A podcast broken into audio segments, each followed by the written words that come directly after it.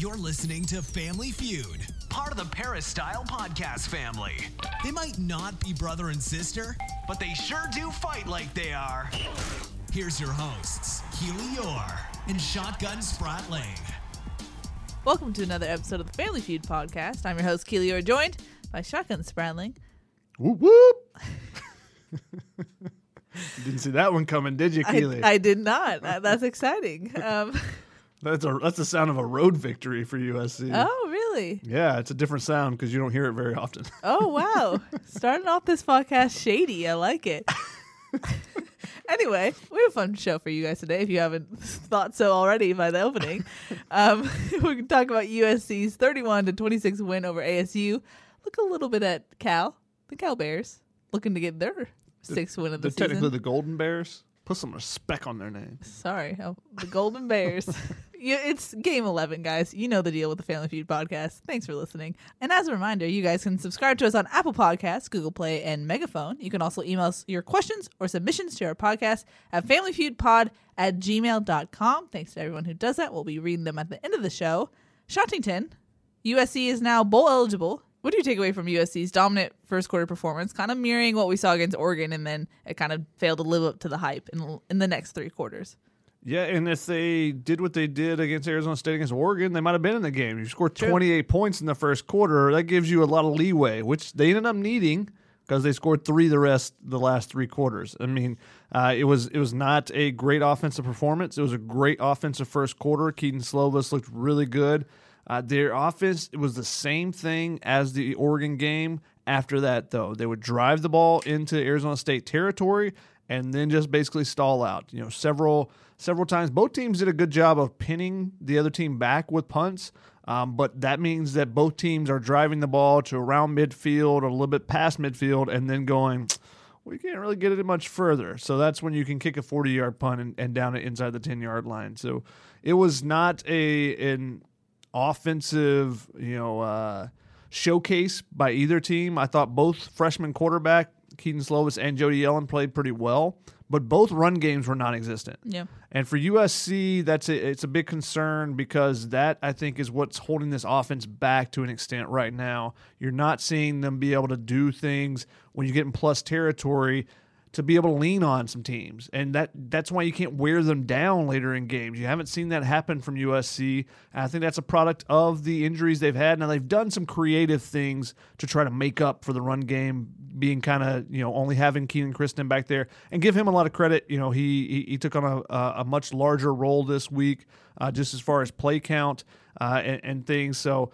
you know they're, they're doing some nice things, but without a true you know without some bruisers back there and without the depth to you know get a couple different guys to go out uh, at, at defenses, I, I think it's really showing itself. And give the credit to the defense, USC's defense, for making plays when they had to. Three turnovers. That's something that has been there at Keeley's Hill for a year and a half, if two two years, three years, however long you want to go back. Sure. Whenever the Rose Bowl was, it seems so long ago. Um, but in, in- since then, it's basically been turnovers have been a bugaboo for them, getting them and giving them up, both of those. Yeah. And they did a nice job in this game. They did have a couple turnovers themselves, but you know if you get three turnovers on defense, you're usually going to win the turnover battle, and they did, and that ended up being the the difference there because you look at the turnovers that USC got. All those could have been potential, you know, big drives for Arizona State. If they get three points, it changes the dynamic of that final drive. Hey, if they make an extra point, it changes the dynamic of that final drive. True. Now, on the whole, looking at this game in the context of this season, did you ever watch Whose Line Is It Anyway?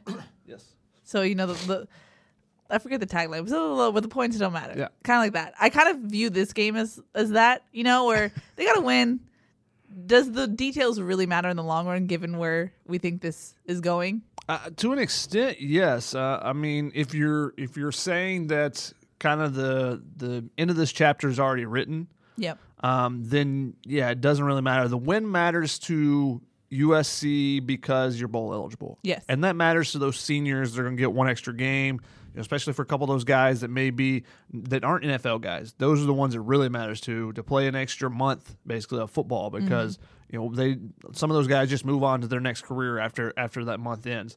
So yes, and I think that's an, an important thing for seniors. And I think it's an extra month of development for these young guys. And there's so many young guys on this team that are going to be valuable contributors in the future. The getting bowl eligible is a big big deal to an extent. It's a big deal in the fact that you get that extra month, you, you get that extra game for the seniors. It's not a big deal in the fact that you're looking at some of the options that USC is looking at right now, and it's it's not something you would look at preseason and be like, get excited about that, get excited about the Sun Bowl or the Vegas Bowl or Yeah. you know whatever bowl it may be.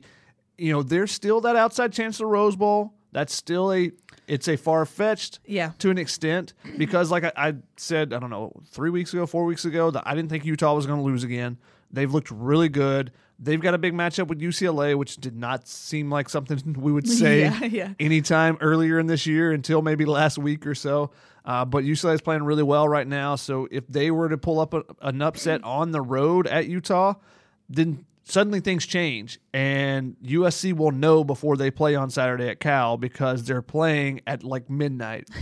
I mean, it, it it's eight o'clock, but it's going to feel like midnight. midnight. And the Pac-12 is known to give, you know, what, what's that uh, hashtag Pac-12 after dark? We'll probably see something strange go on on Saturday. True. Speaking of which, thanks to everyone who sent us Pac 12 taglines. That was exciting. yeah. yeah, we appreciate when you guys interact, you know, with the whether it's the Pac-12 taglines or sending us turnover travelers. We want to see your mini ponies whenever USC, you know, tweet us your mini ponies when USC gets a gets a turnover. If you don't know that reference, you know, Chris Trevino when he was on our show Shouts to Trevino. said that instead of the turnover sword, they can keep the turnover sword, but they should be riding a mini pony, and I, we all agree Yes. that this needs to happen. So But send us mini pony gifts. I don't think a lot of people have mini ponies because you keep saying send us your mini ponies hey, if one of them just Hey. shows up in my front yard, I'm riding it to the Coliseum. to glory. I'm I will be trotting it around the Coliseum. I don't blame you. Alrighty, let's just get into stock up. Who do you got? Stock up. I'm going to start with Christian Rector. Obviously, the the big play at the end of the game. You know, he's been mal- maligned by the fans this season because you know he's been playing on a bum ankle and you know not being able to hold the edge at times. He just hasn't had the lateral movement that he that he you know previously has had before the injury and hasn't been able to have a great senior season like I thought he probably would have. But that was a heck of a play. Not only coming on the stunt, reading the the quarterback's eyes and seeing he was trying to check down, but to swat the ball and then to go dive and make the play. The Uchenna Nwosu. Yeah, a little bit. You know, you saw that. I actually thought it at first when I saw the nine, I was like, that looks like a Drake Jackson play because Drake Jackson is a super athletic defensive lineman. And then when he rolled over, I was like, oh, that's Rector. Uh, it's great for him, you know. And and he was excited about the fact that he's going to get that extra game. He's one of those seniors that that gets in a bowl game. You don't want to you don't want to go your final two years at USC without a bowl game. For them to get it and bounce back from last year, even if you know they're at six and four and it's not the ideal season, it, it's still big for them. And, and he was the guy leading that. Uh, was, was fun to see. He played pretty much the entire game. You know, he came out for a handful of plays. He came on that last drive for like four plays in a row. row. Uh, and Johnny Nansen told me after the game said that yeah, I could tell his ankle was bothering him.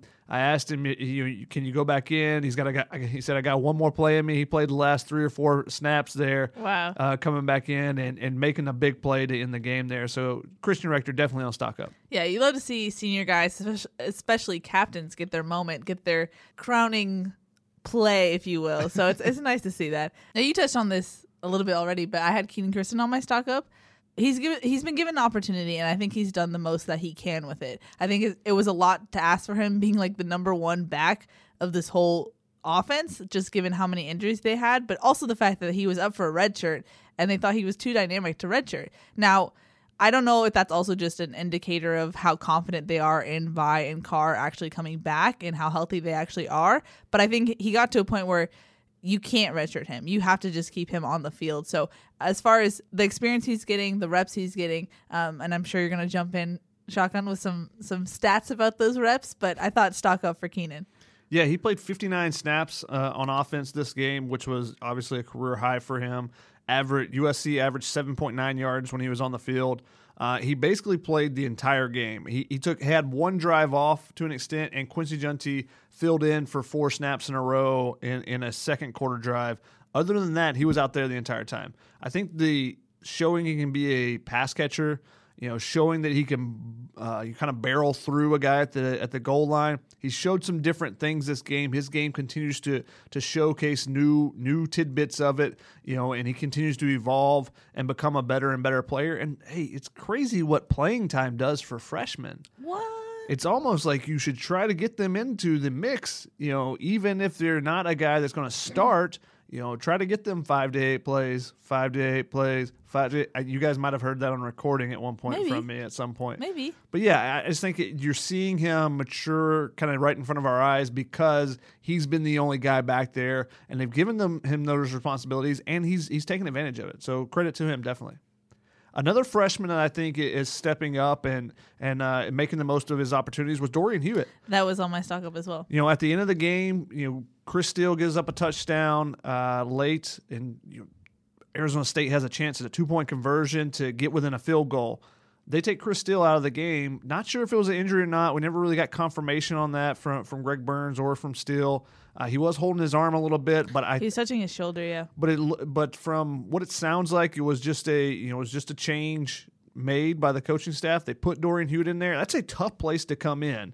On is- a two point conversion. is to come in on the two point conversion. Now he did come in one play earlier in the game, and that was actually you know they put a bunch of backups in on this play, and USC got the fumble that Talanoa created. There were there were like five or six backups on that play. It was just a random hodgepodge of, of people diving at that football, and Nick Figueroa comes up with it. Connor Murphy's over one shoulder, Raylan Goforce on the other. You know, uh, Dorian Hewitt was out wide because uh, they'd taken Olaijah Griffin out after he got the uh, unsportsmanlike conduct penalty, I believe it was.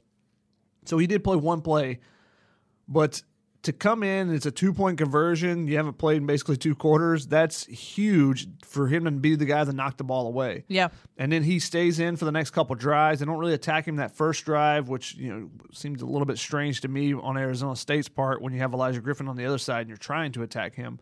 Uh, but then the final drive, he he gave up one short catch. He knocked away a deep pass. He made a big hit on the sideline. You're stepping up when when the opportunity's there, and and that's what you got to do as a freshman, especially when they're not giving a ton of reps to backups, and especially this game there weren't not a, a bunch of reps. It was you know injury substitutions. That was there was a couple of D line substitutions, but that was about it. I mean, Dejon Benton was the third defensive tackle and he played I think three snaps in the game. So it, it wasn't like they were rotating a bunch. You know, they, they were moving some guys in and out with some certain packages, but it wasn't you know let's get some fresh bodies in there type of thing. And partly that was because USC's defense was so dominant early that they didn't wear down as much. So I, I thought it was really big for him to get in there and make the most of his opportunities. A guy that was a safety coming out of high school kind of under recruited, undervalued, I think. You know, being on a state championship team and you being a really fast guy, and it's kind of like, why did he not get a little bit more attention? You think in Texas, where you know football is king, but he comes to USC and they turn him into a cornerback, and he said they saw something in me that I didn't see. And so I thought that was an interesting thing. I talked to him after the game. He said that uh, that you know the coaching staff saw that I was a cornerback that I could play that position. I didn't think I necessarily was, and it took him a little bit of time to adjust. And then Greg Burns said this uh, during the week that he saw his confidence really take off after he got into a game. Uh, I was about to add to your five to eight plays point. Dorian Hewitt is the prime example. like that because I watched the interview with Burns and, and it just pointed to that directly. yeah, exactly. He said you know once he got in the game, I think it was Arizona where he got thrown in a little bit. When, Uh, when they put all the, the backups in. yeah, you know the, if you can blow out a team, it's Yeah, crazy that's, what that's happens. the point. Yeah.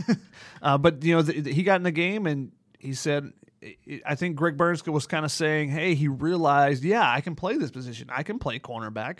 And it took him that actual game experience to kind of realize that. And I think he's taken off. And from the sounds of it, from talking to people around the program about him, they're really high on him. They think he can be, you know, a special kid out there on the outside. When you know he's a guy that lightly recruited, three star guy. You know, all the crap the coaching staff got about the three stars. They've had some of those guys step up and be some impact players so far this season.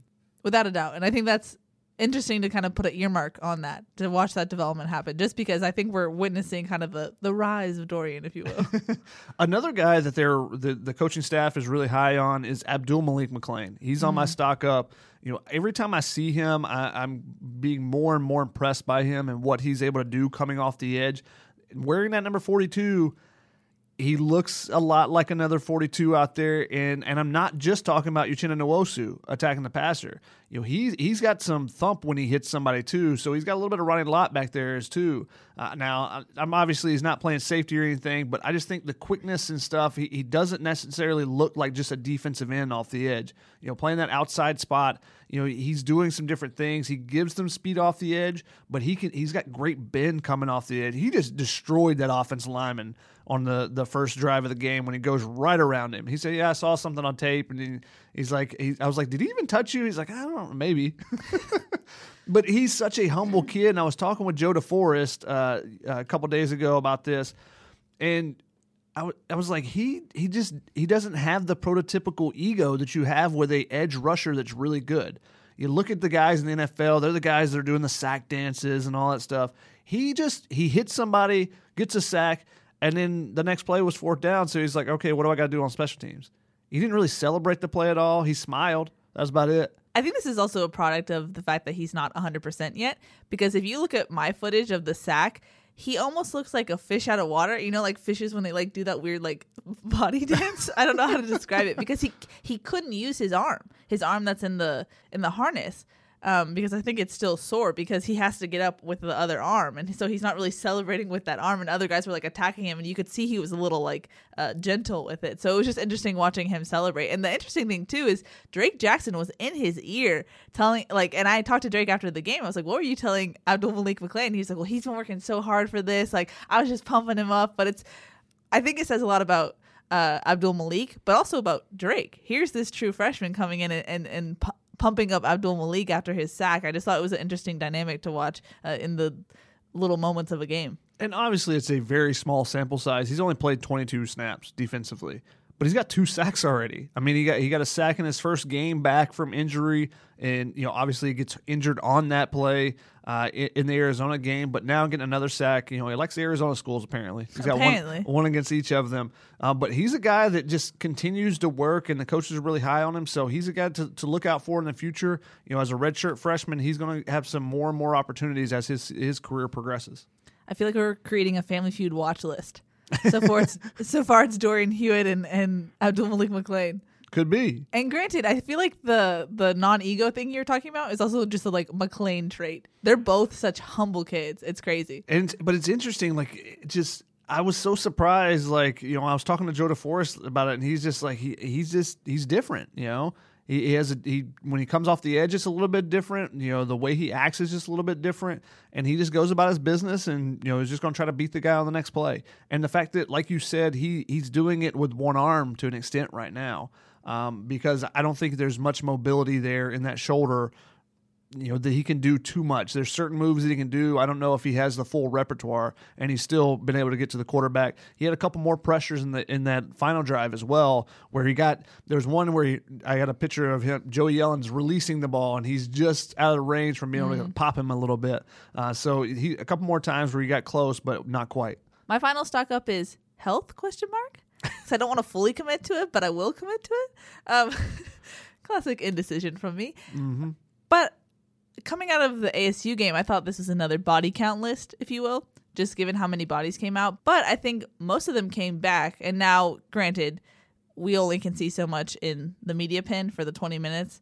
And sometimes they do some trickeration, but like a Caleb Tremblay or Eric Krommenhoek, who did have a limp. But guys who I thought, ooh, they might be out for a while, were back. And then seeing Stephen Carr and Vi Malepeai get some more work, actually be in pads and go through that was a good sign for USC, especially if you want that run game to finally kind of have more uh, of a life.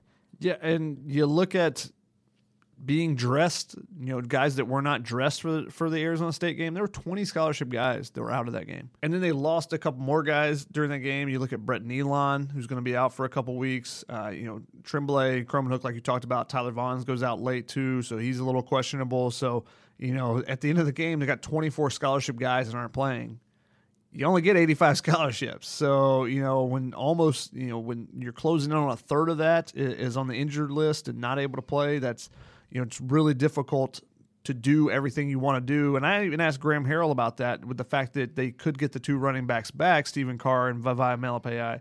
And he said, "Yeah, you you would call probably some different things if you had more depth." No, first he said, "I'd like to get those two back," with like a little little laugh. He was being a little funny there. Yeah, so I, I think they can run inside more, and that's what he was kind of talking about. But I, I just thought that they kind of changed their play. They've changed their play calling so much the last few weeks from what they had been doing. Mm-hmm. Um, and whether it's formational and they try to do some creative stuff with Amon-Ra St. Brown in the backfield, uh, just trying to do trying to have a running element. I'm not going to call it a run game, but have a run element where the wide receiver screens are part of that, the yeah. swing passes to the, the running backs are part of that. All those type things that aren't just built into the pass game naturally. Um, or aren't downfield passing like you would normally do, not what they were doing a lot of earlier in the season. That they added to try to to try to alleviate some of the pressure, so teams can't just pin their ears back and come after and t- try to take some of that pressure off the offensive line. So if they can get some healthy guys back, we'll see if they revert back, you know, potentially, uh, and we'll see what they do with Amon-Ra St. Brown because he's another guy that's on my stock up. Okay. You know, he had a monster game. Uh, obviously, when you get a 95 yard touchdown, that that generally helps boost the stats. True. Um, but you know, he was everywhere. They able to use him in the backfield to uh, uh, give Kenan Christon a little bit of a break. You know, he's such a weapon when you can throw the ball before he breaks and he goes and gets the ball wherever it's kind of placed. You know, he he's just a dynamic player. Him and Michael Pittman, you know, they've moved them out around a lot. We we looked at that in film study last week.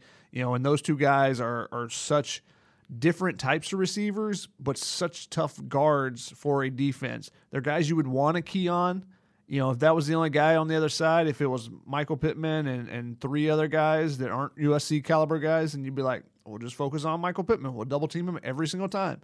And some teams would try to do that. Mm-hmm. But when you have a guy like Amon, Amon-Ra St. Brown inside, then it makes it that much more difficult on a defense to be able to try to to cover you know both those guys. And you add Tyler Vaughns in, you add Drake London. You know th- that's why the receiving core is so dynamic, is because you can't really double up. There's not just that you know there's not that Biletnikoff award finalist on this team that you got to focus on and you know that guy's getting the ball all the time. You know, it's not even like when Marquise Lee was here, even though he had great understudies, you know, it's not him getting the ball 17 times in a game you haven't really seen that. It's the guy. It, it's being spread around. It's whoever's open, and you're using one receiver to get the other guy open a lot of times. So I, you know, both Pittman and uh, Amon-Ra St. Brown had monster games in this one, but Amon-Ra particularly, you know, his stocks just continues to rise for me because he's returning punts. You know, the 24 yard punt, punt return puts them at the 41, I think it was. Now, how you don't get any points out of that?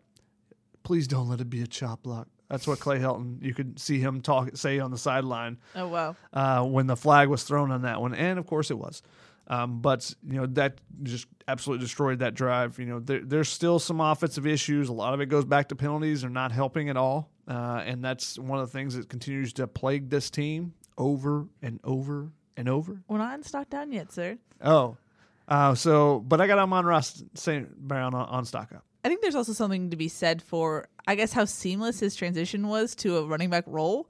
I thought he's just done so well, and his vision when he gets the ball in his hands, is just, it just he looks natural. And granted, he played that in high school, but I just think it's it's there's something to be said for that, and the fact that he's not healthy. You know, he's not healthy. Just yeah. if if you watch him on the field, he's he's painting, and and, and it's been his hip uh, for a while. So I always have a, a extra admiration check for guys who you know are just hurting out there and say nothing about it and keep doing their job and doing it well. Yeah, his vision as a running back is, you know, probably better than at least 30 to 40% of the last five years of running backs. 10, eh, let's give it a little bit long. Eight years of running backs at USC. Wow. Like I've seen, he he does a much better job of protecting himself to an extent too you know, other guys are like trying to spin, and suddenly you spin, you get drilled by somebody because yeah. you didn't see that other guy coming. You were too focused on the first guy in front of you.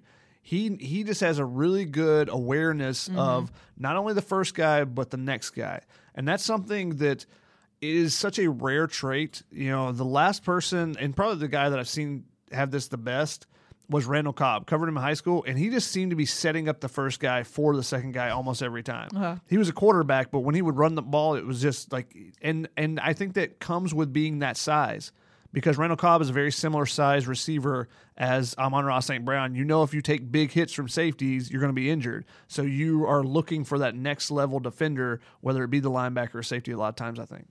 And my final stock up, whoop, whoop, a road victory. Oh, okay. I was like, you're bringing this back? so many whoops. This. Yeah, I mean it was ugly, but you know to get to win on the road it, is still big for this team, especially with how much they've struggled. I mean it, it's a Yep. pretty simple stock up, but to be able to get a road victory, knowing that they have another one coming up this week and going to Cal, I, I think it's really big because if you lose that one, I think you lose the confidence to. Uh, before you go this Cal game, where winning that one gives you that much more confidence. You know, you've won at Colorado, now you've won at Arizona State.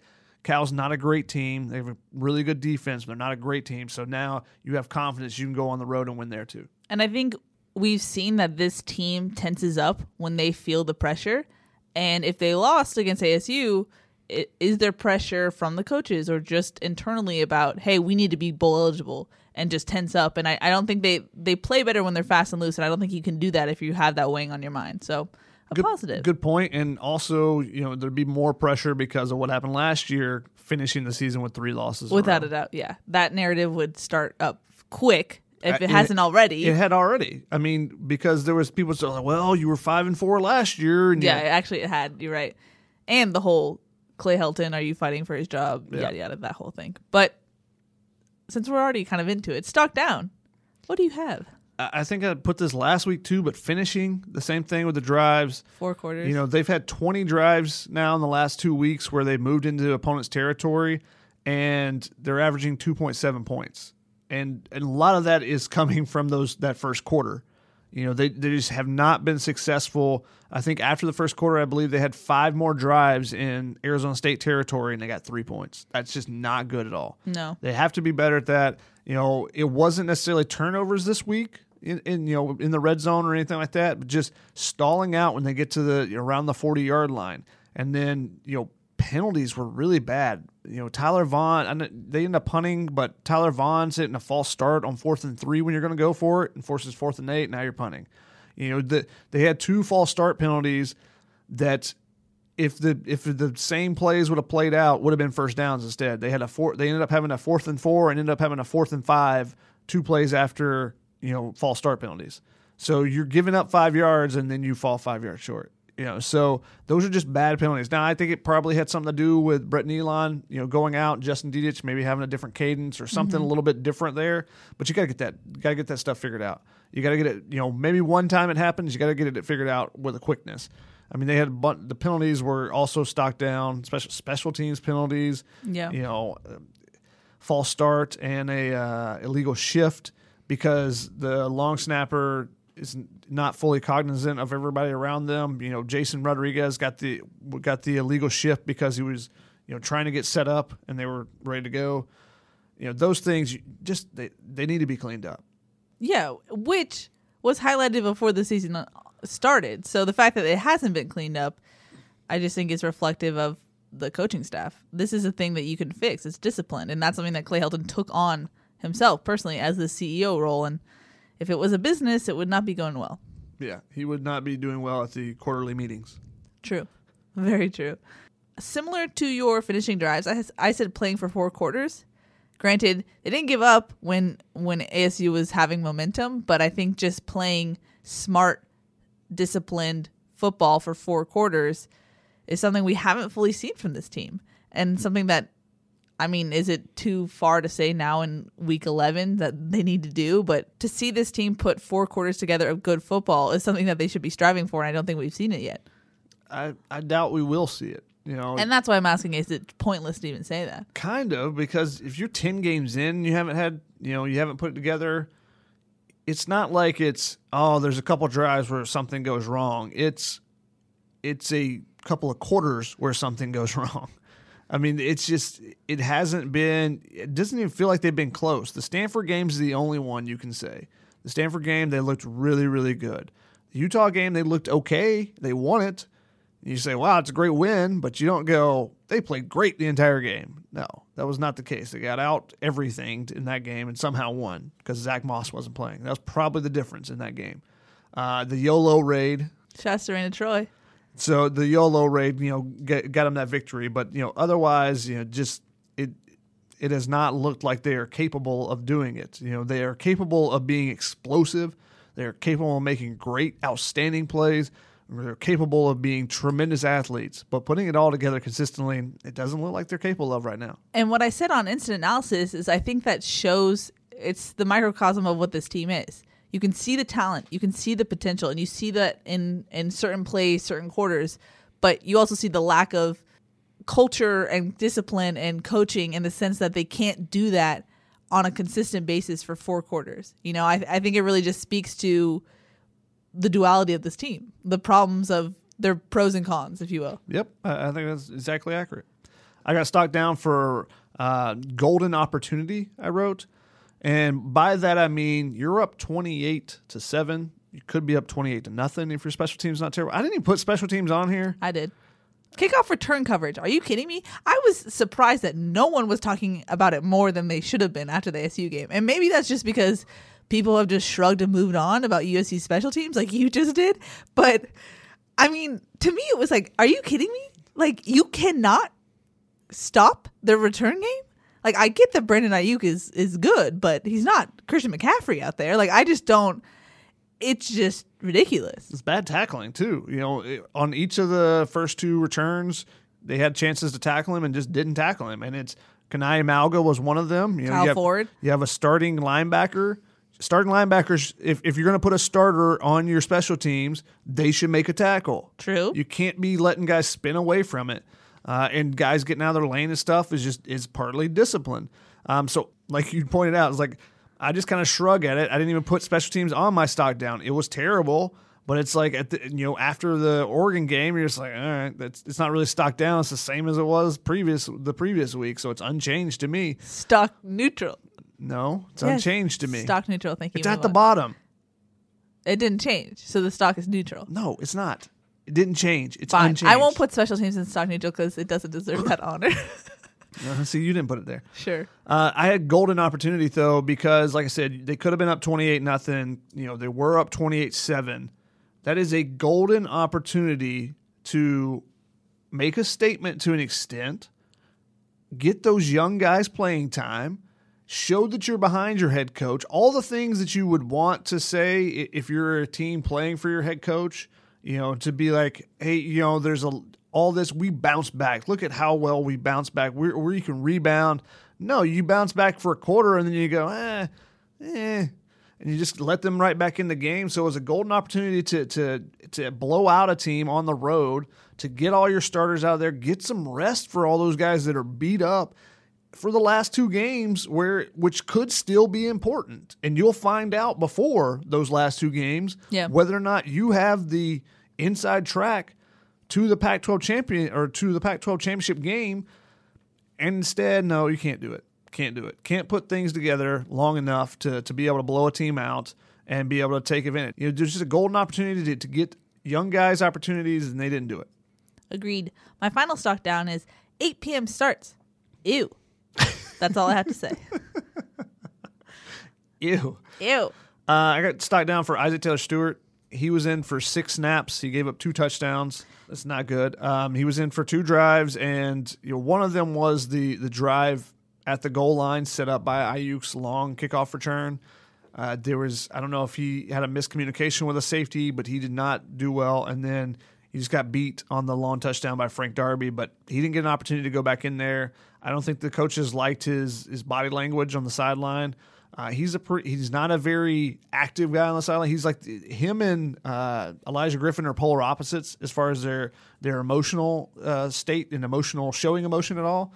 Um, but he just you know his, his shoulders seem slump on the sideline. I even asked Greg Burns this week. He's like, "What do you got to do to get him back in action, get his confidence back a little bit?" And he said he's had a really good week of practice, so maybe he's bouncing back from it. And then my last stock down is scheduling. You you mentioned APM. This made me think of it, but there should never be a college basketball game on a Saturday in November. You said this in our last pause, sir. It's so dumb. yes. But now USC basketball and football are going to be playing at the same time, which is dumb. Both of them at 8 p.m., which is dumb. Just say this one more time. It's dumb. Dumb. Shouldn't be on there. Shouldn't be on there. I like the echo. What, what else have I heard? Heard? Heard? And on the sideline, sideline, Oh, sideline. well done. What a great transition. Heard it on the sideline. What did you hear, sir? Uh, let's start with Clay Helton. You know, between the third and fourth quarters, he was going up and vehemently, you know, fist pumps up and down the defensive huddles, bouncing between the defensive linemen, the linebackers, and the defensive backs before the start of the fourth quarter. It's, let's go, let's go, let's go. And was really, you know, really trying to motivate them. And then his motivation worked, I guess, because they had to immediately go out there because Kenan Christon fumbles on the very first play of the fourth quarter, and they're put in a predicament. You know, it's plus territory for Arizona State. They get a three and out, so give them credit for that. I'm, you know, I, you can't say that it wasn't Clay Helton. You can't say that it was, but I thought it was interesting just how it kind of played out. That he was immediately he was giving fist pumps to the defense when they were on the bench uh, in between the quarters when he could have been talking to the offense, and instead was talking to them, and they had immediately go out and have to do something. I thought it was, and I don't know if I'm overreading this, but I thought Clay Helton's body language and what he was doing to motivate guys on the team was much different than what we usually see. I feel like this was a guy stressed for his job security, and he was very on people. And like I, like the defense does this thing, and it's actually from like a couple seasons ago where they do this thing where they put their hand above their helmet and like go I don't know how to describe this over podcast, but they go like this. They do this thing where they put their their hand up in almost like a level because that's what they're doing. We play to this level, and like there's a standard, and so that's what that hand motion is that you see. Uh, John Houston does it because he's kind of from that holdout, and sometimes you see Isaiah Pola-Mao do it, but they're doing that, and and they do it sometimes. But you saw I saw Clay Helton going doing that, doing that hand motion. I was like, I've never seen you do that before, but he was telling them like, we got to play to this level, and so to me, it just felt a little eh, uncharacteristic. A little bit. He was too into it. And I guess can you be as a head coach? I don't know. I just thought it was a little dis- disingenuous from my perspective. I don't see. I don't think it's disingenuous. I think it's just like you said initially. I think it's the stress of you know all Yeah. the pressure that's on him right now, and which plays into my next heard it. Um, Greg Burns may be the calmest football coach I've ever seen, ever. You know, I, Isaac Taylor Stewart gives up that long touchdown we just talked about, and I go past the bench because obviously the, the field flipped completely. So Yeah. I go behind the bench uh, while they're kicking the field, uh, the extra point. I think I was on my phone trying to tweet something out, and I see he's got Isaac Taylor Stewart in a one-on-one conversation, and has him.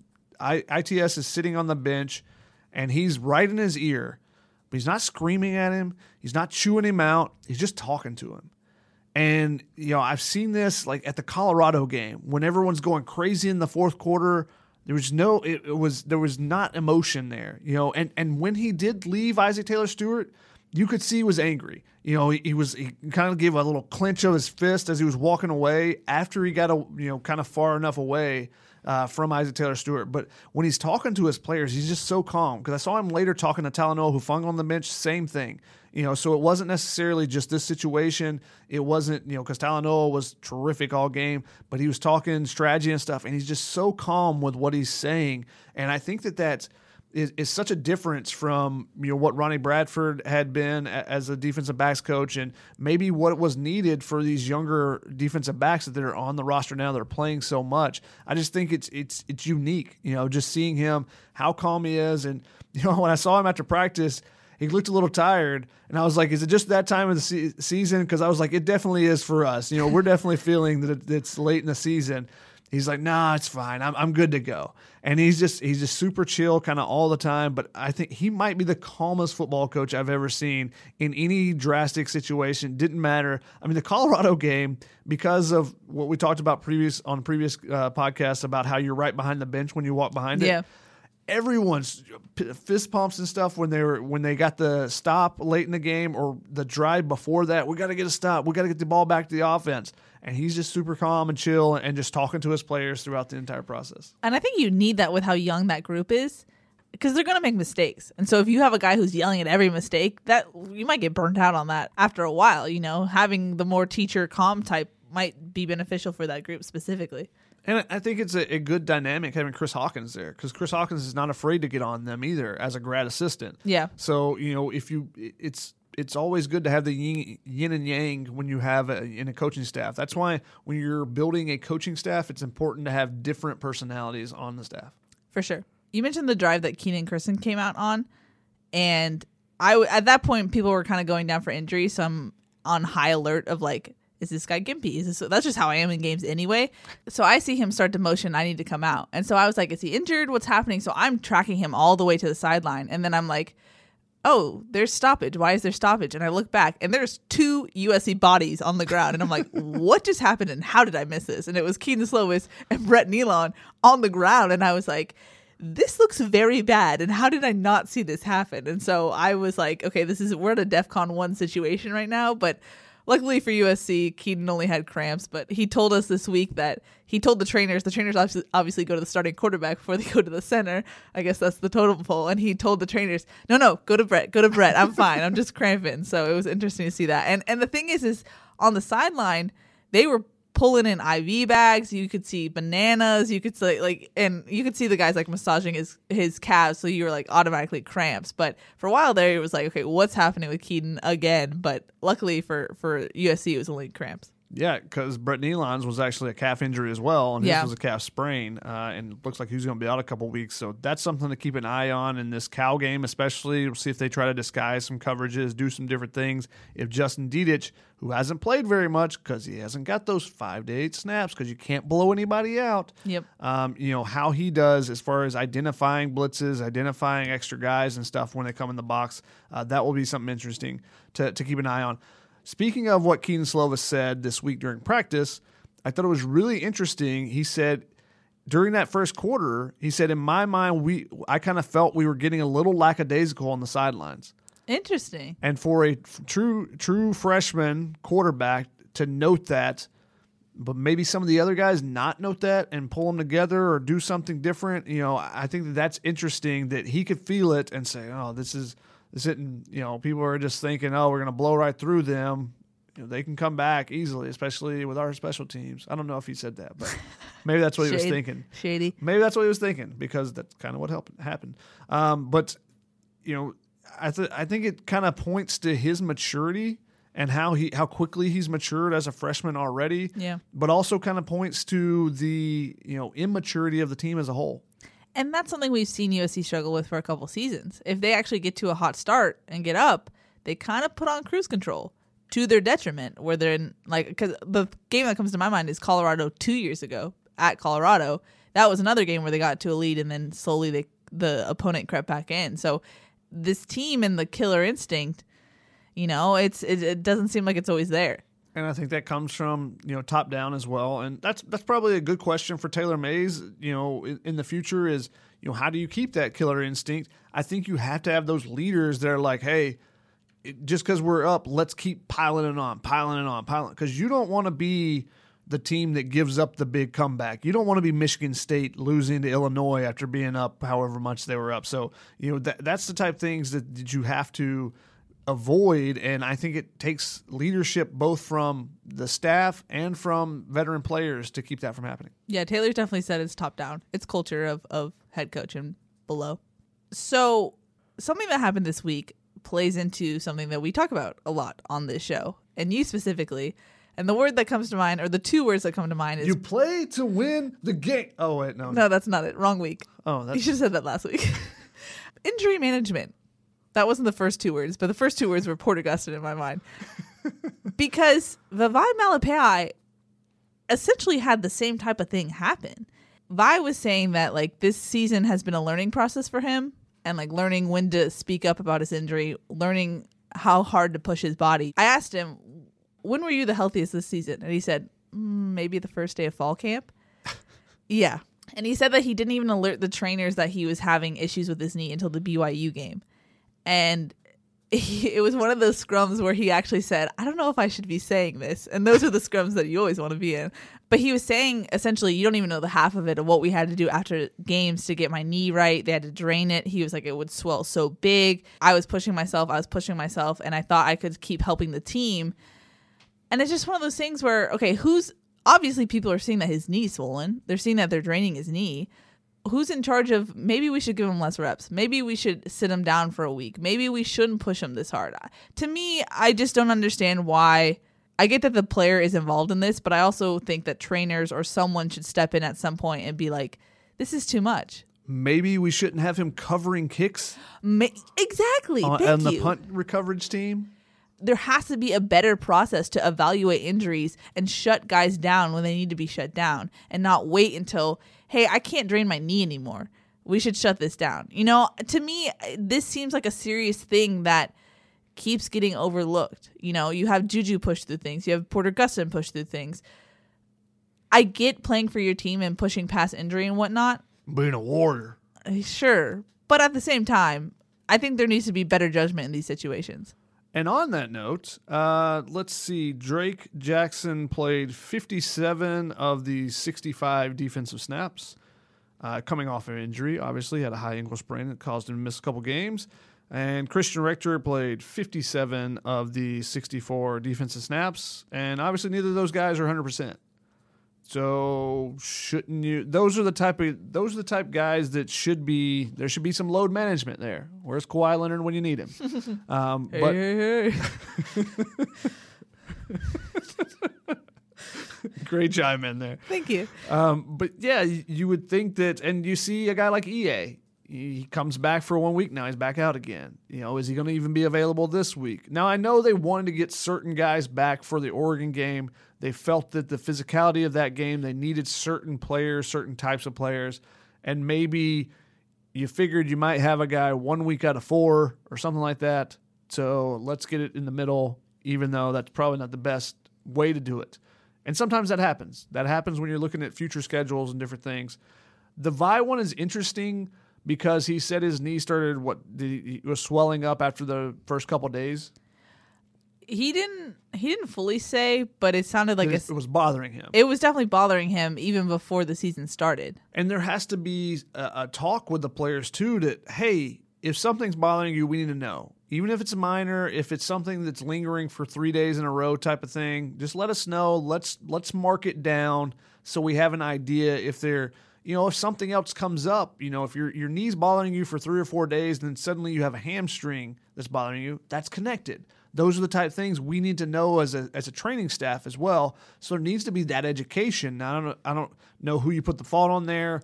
It maybe they they do do that, and you know he's That's where I don't know where to put the fault. Because what if Vi just Yeah. kept this? Then it's not necessarily on the trainers, But but, there there needs to be that education. You know, maybe they do have it, but th- that's something that's and you need to.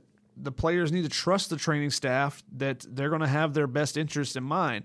You know, if you watch the movie um, Any Given Sunday, it gives a great portrayal of guys are trying to play through injury and versus. Now it's a fictionalized story, but it, it gives kind of the give and take between you know the doctors and players. It's way overblown, but to an extent, you see guys want to be on the field. They know they need to get tape. You know, especially if you're in a position battle type, uh, you know you want to be out there because you you're not going to move up the depth chart otherwise. But you have to know that if you're not 100, percent you could be costing yourself even more by trying to play through an injury. Either you're going to look worse or you're going to injure yourself more significantly and, and hurt the team in the long run that way. Yeah, without a doubt. And my last heard it on the sideline. Actually, you heard it first, but then I looked through the transcript. But you know, Brandon Aiyuk and Frank Darby after the yep. game, two receivers from Arizona State. Now Darby, I think this is the one, uh, or I think Aiyuk is is the one you heard, you know, on the field because you said you heard the presser. What's interesting is that they put ASU put the post game presser in the stadium. So when I was running and getting my stuff from the the media room, I was like running with my stuff and I hear a presser and I was like, oh, this is interesting. So I got some of that. It, I mean, and that encourages fans to stay around and stuff. Sure. But uh, Aiyuk said we are losing to teams that we are better than. We are better than that team out there. So that's just a straight blow. Like, yeah, we're better than that team. I don't know how we lost. Now he had a big game, so that helps you say things. Uh, but the fact that he said that, and then Frank Darby, another receiver who had a big touchdown, he said if we and this was added in, but if we subtract the penalties that brought plays back, that could have been a blowout. If he's saying if they, if and this they- is a team that was down twenty eight to seven. yeah, that was being blown out. Saying that if we just didn't have penalties, we could have blown them out. This game would have been over and we'd have ended their season and it would have been over. I was just like, when I read that, I was like, That's why I pointed out to you. I was like, this is some heat. Whoa. And that tells you what people think of USC right now. Mm-hmm. Well, even in the fact that ASU never thought that they were out of the game. down that much. I felt like in their play style, they never were out of it. Yeah, and that, and that's partly because I think they know that USC can't blow teams out, and even the broadcast talking about, well, USC's up, but you know, let's see if they if they fade again like they've done in the past, type of thing. So Yeah. they've USC's basically got a reputation right now. Hey, they're going to start strong, but if you just wait them out, they'll make some mistakes. They'll let you back in the game. They'll special teams it. Yeah, without a doubt. So shady today. They were god awful. Yeah. Yeah. It's deserved shade. I didn't say it was undeserved. I didn't even put them on my stock down. What are you talking about? Mm, yeah, but you're still shady. My final heard it is for the masses, shotgun. You almost got mauled on the sideline, but you were calm, cool, and collected. At least that's how you played it off. I think you were just in a kneel and couldn't move even if you wanted to. What? Why couldn't I move? Because kneeling is hard. No, it's not.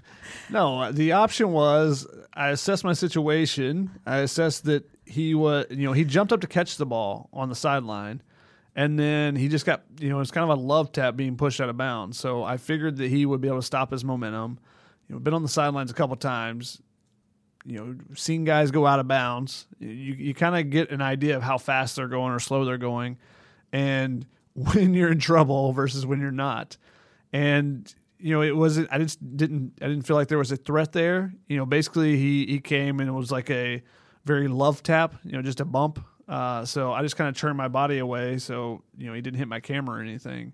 That was about it. But yeah, I just kind of assessed his momentum and, and could tell. Now, if he was going full speed down the sideline and running up, and the guy was coming from the middle of the field and hitting him, my thought was in my head is like when I was assessing the situation was like if he's going too fast, what do I do? I was just going to go flat on the ground and give him something to jump over because uh, what was the what's what did Ryan tell you your first day? Ryan, one of the things that's like have has been etched in my memory is Ryan was just like, if anyone comes at you, just stay still. They're more athletic and they'll like dodge you. I don't know why Ryan sounds like the Terminator right now. You can dodge a wrench, you can dodge a ball. sure, yeah, like that. But yeah, R.I.P. Rip Torn. I've seen parts of Dodgeball, so I kind of get this reference. Oh my goodness, you get a movie reference. Yay! No, uh, yeah, th- these guys are so athletic, and usually, you know, if you're stationary and they're going full speed, they've got a much better chance of moving out of your way uh, to avoid you. Because they're accounting for you, and if you do something unexpected, then that's when it goes haywire. yeah, the only time you really want to like try to do something is if they get knocked out of bounds and like they're sprawling, like they're getting knocked on the ground. when they don't have control. Yeah, the workplace hazards. So interesting. That's so interesting. Uh, before we get into questions, it's now time for Shotgun. What do you make of this? you've now changed the segment names. I have, I have. What do you make of this team? Two games left. I mean, what do you make of it? just completely open ended. It used to be agree disagree. I've got some topics. Now it's just No. what do you make of it? I don't even. And that's, I think, indicative of the season. Yeah, I think so too. Uh, it's there's talent. You know, we've talked about it. There's talent on the team. A lot of young guys are playing, you know, above where we expected them to be right now. And I give the coaches credit for, you know, some of the talent that has been developed this year. You know, that's been a big question in the past is about developing talent. And I think you're seeing guys and, and a lot of it is young guys that are just getting their opportunities and they're they're making the most of them and playing better and better. But I think you're seeing guys develop more this season and that's a positive thing. And they identified some good underrated talent with guys like Dorian Hewitt and even Kenan Christon to an extent and Kedon Slovis. So, you know, I think they did a good job in the recruiting class last year, even though it, you know, it was the worst recruiting class they'd had. Now, 20th ranked versus 77th, where they're currently at, is a much different beast, uh, you know, in trying to bounce back as far as recruiting. But, you know, I, I think that this team just is not disciplined enough, you know, and I, I don't mean that just in the sense of penalties. Penalties obviously are a big issue, but staying in your lanes on kickoff coverage or knowing when you're supposed to be in the game versus out of the game, uh, you know, or tackling. I think that's a discipline issue as well because you- you're not consistently doing it enough and you're not disciplined enough to follow the little bit of training you've had on it. You know, so I think there's things that could be done to help this team, but it's a little late for those things now. Now, they can still win two games, and if things fall their way, get into the Pac-12 championship, and they can make a roll. It's still a possibility, Which it's is unlikely, crazy, yeah. unlikely. And the fact that Ryan told us that The spread is 21 and a half. That Utah is a favorite over UCLA, which is mind-boggling to me. Um, so you know, usually Vegas knows what they're talking about. You don't see a ton of upsets when there's that big, especially this late in the season. When you see early season upsets that are big time, Appalachian State style stuff, okay, I understand that over Michigan. Th- those type you you understand a little bit more. But late season, you know, that's when you get into the USC Stanford uh, upset and with Harbaugh. So so I don't see it for USC if UCLA is a 21 and a half point underdog to Utah. And you know, I just don't see them going up there and getting a miraculous win and then somehow USC finding their way in. But you know, if they can win two more games, get a quality bowl game, I think that's a positive thing for this team to enhance on, but uh, overall they just there's still untapped potential. Yep, without a doubt. So That's that, what I make of it. how much weight are you putting in these next two games? Does it really matter for you, or is it just kind of things need to change at a higher level? I mean, I think I don't know what you take away uh, from two regular season games with this group. You know, you you haven't fully tapped into it. You haven't done what you said that you were going to focus in the offseason on. Be the CEO, work on penalties and turnovers. Those things have been the biggest bugaboos uh, for the team this season. So, what can you say or do in two games that's going to make me think that things are going to be drastically different going forward? No, I, I don't think so. If they played a if they played two straight complete games, that would definitely open my eyes. That would probably be the biggest thing. If they came out for four quarters and played consistently well two weeks in a row, I would be shocked for one, but it would also open my eyes and say, "Hey, maybe they have turned a corner." But I think it's too late either way. Do you mean for the coaching staff? What? Who are you talking about? I'm just referencing this team. Okay. Still, Okay, but this team could encompass a lot of things. I'm just talking about the team, the roster. So big, so vague, Mr. Gunn. yeah, I mean, we know what this coaching staff's going to bring. You know, it's not like the the pawns that were moved didn't drastically change the issues at a whole. Mm-hmm. So then the issue or the question becomes once again, what does the administration want? Yep. Are they okay with the faults that this this group has and continues to have and will have next season if Clay Helton is back? I don't see that there'd be anything drastically different. If you focused on it all off season, why would it be different next year? Yep. Yeah. Um, so, you know, if you're okay with that, then so be it. If you're okay with somehow things go their way and they go, you know, you go eight and four, you get into a bowl game, you win that, and you're nine and four. If that's fine, then then so be it. But I don't see it being drastically different. No, I agree. that's weird. I know, right? Alrighty, let's get into questions. First up, Michael from Newport sent us an email saying, "Does anyone know who voted for USC in the AP poll? Was it Clay's dad? Fight on and beat the Bears." Clay's dad is not an Associated Press writer, so um, or media writer, so I don't think he, he's in the media poll there. Unfortunately for him and Clay, because then maybe you get a couple more votes. No, I don't. I don't know. Someone probably saw them on a good day. Maybe it's the Utah writer. You know, saw him and was like, oh, these these guys can, or a Stanford writer or someone. Caught the first, Bay- the first uh, quarter. I don't know. It's, it's yeah, that also could be true. You know, caught a caught one of the late games and just saw first quarter. You know that that may be it. Or Yeah, looks good. Put them in there. You know, my I couldn't get CBS to work right, so I was watching you know the the USC game first, and then I switched over to LSU Alabama. So I when I saw them, they were up twenty eight to seven. What what happened? One other thing it could be with the voting is that there's not that many great teams out there. You know, this happens every season. You you get towards a certain point in the season, you're like, if you're an actual voter, or if you compiled a top twenty five, because I used to do that, it was compile a top twenty five just to see, and you get down to 18 to 25 and you're like eh who's the best of the world the teams that are mediocre? Because none of those 18 to 25 teams are you're just like you're blown away by like all these teams have a lot of faults and maybe someone's looking at usc and saying there's some talent there but you know there's definitely some faults as well Let's go to our next email, and it's from Mark. He says, Rewatch the ASU game, and the run blocking was really bad again, despite going against one of the worst run defenses in the country. How much of the inability to run block do you think is due to the way they practiced going back to fall camp? From the start of camp to the Fresno State game, I believe they had 10 days of no practice slash walkthrough, another four days of no pads, and only six days total of full pads. How are they ever going to become a better run blocking team this year with so few full padded practices to work on it? Sorry for the long question. Keep up the great work, guys. Best USC podcast out there. What? Saving himself a little bit there by saying they were the best. I know. Because I was going to say, Mark, check your stats. Uh, ASU had the 23rd ranked run defense in the nation and third in the Pac 12.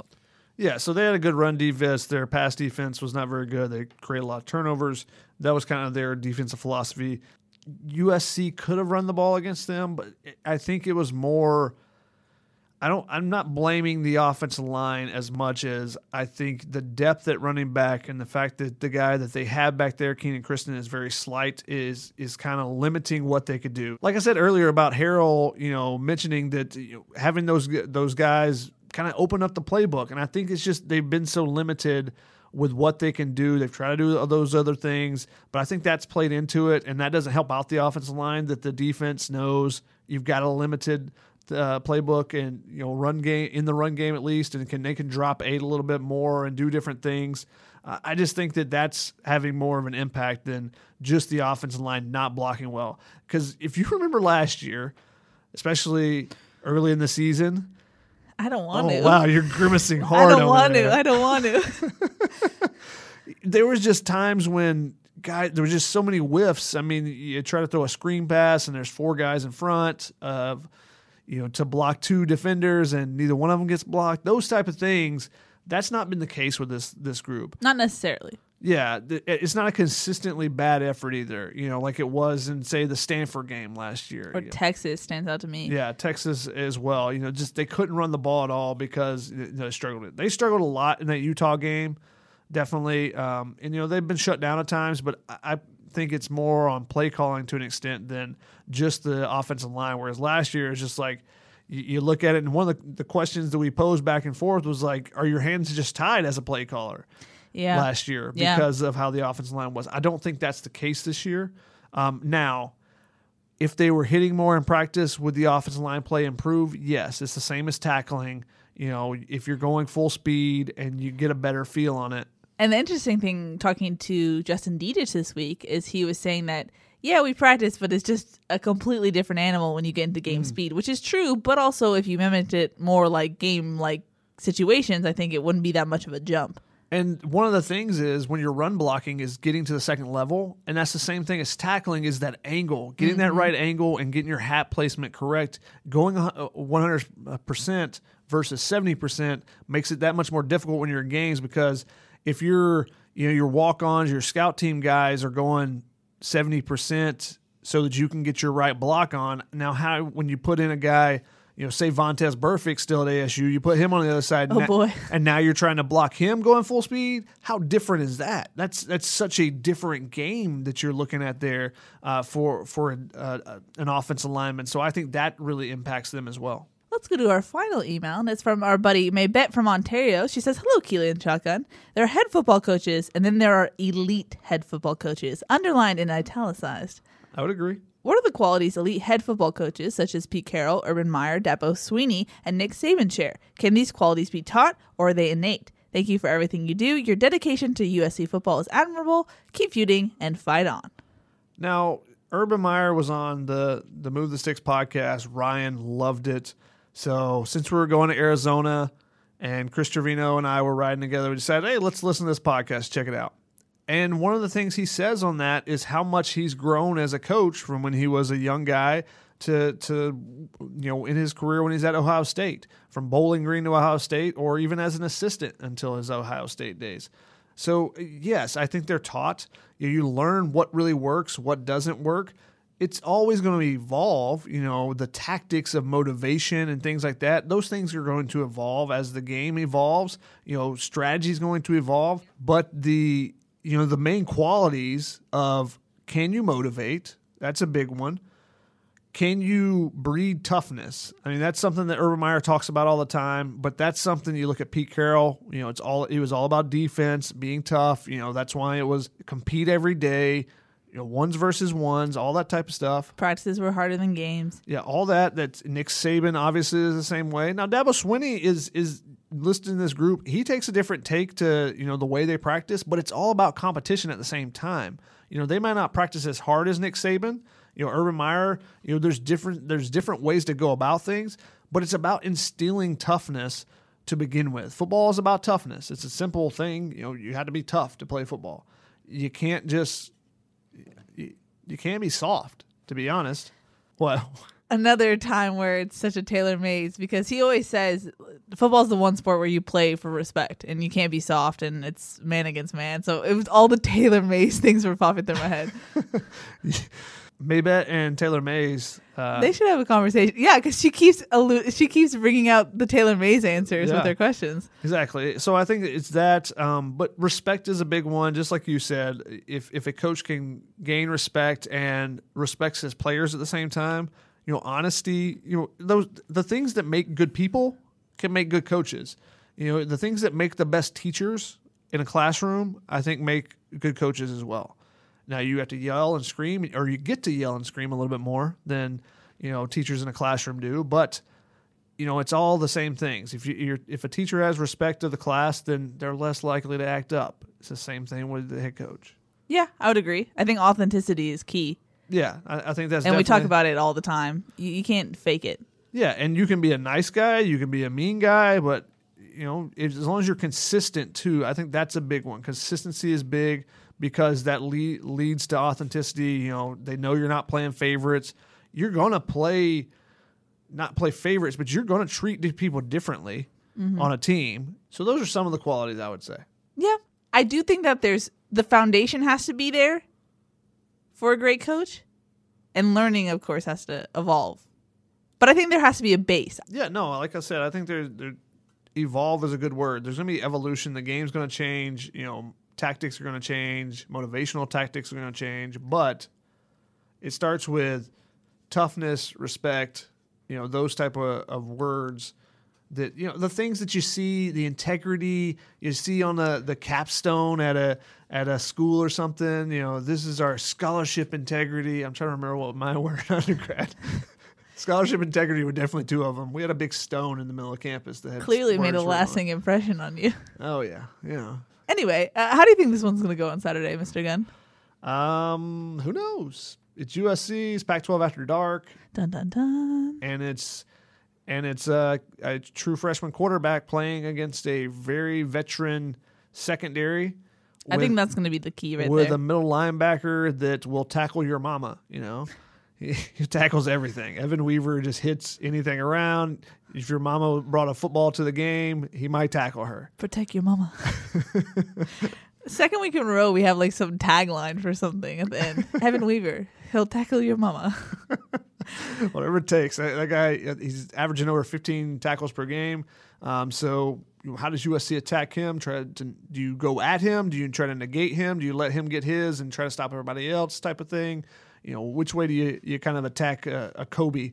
You know, Kobe. when you're playing a, against a guy like that. Make Kobe a Nobi. Oh, I like it. Thank you. Uh, You didn't give a score prediction though. I don't. I hate score prediction. Why do you even ask me for them? It's part of the game. Isn't that kind of weak? No, that's how I feel about score predictions all, altogether. Uh, 2018. That's what I said on the tunnel vision. So I'm gonna go with that. Cool. What I say, 21-17? That's my prediction. USC. Team, sir? Who's going to win? Team the- shotgun's gonna win. Oh my goodness. Woohoo! Whatever.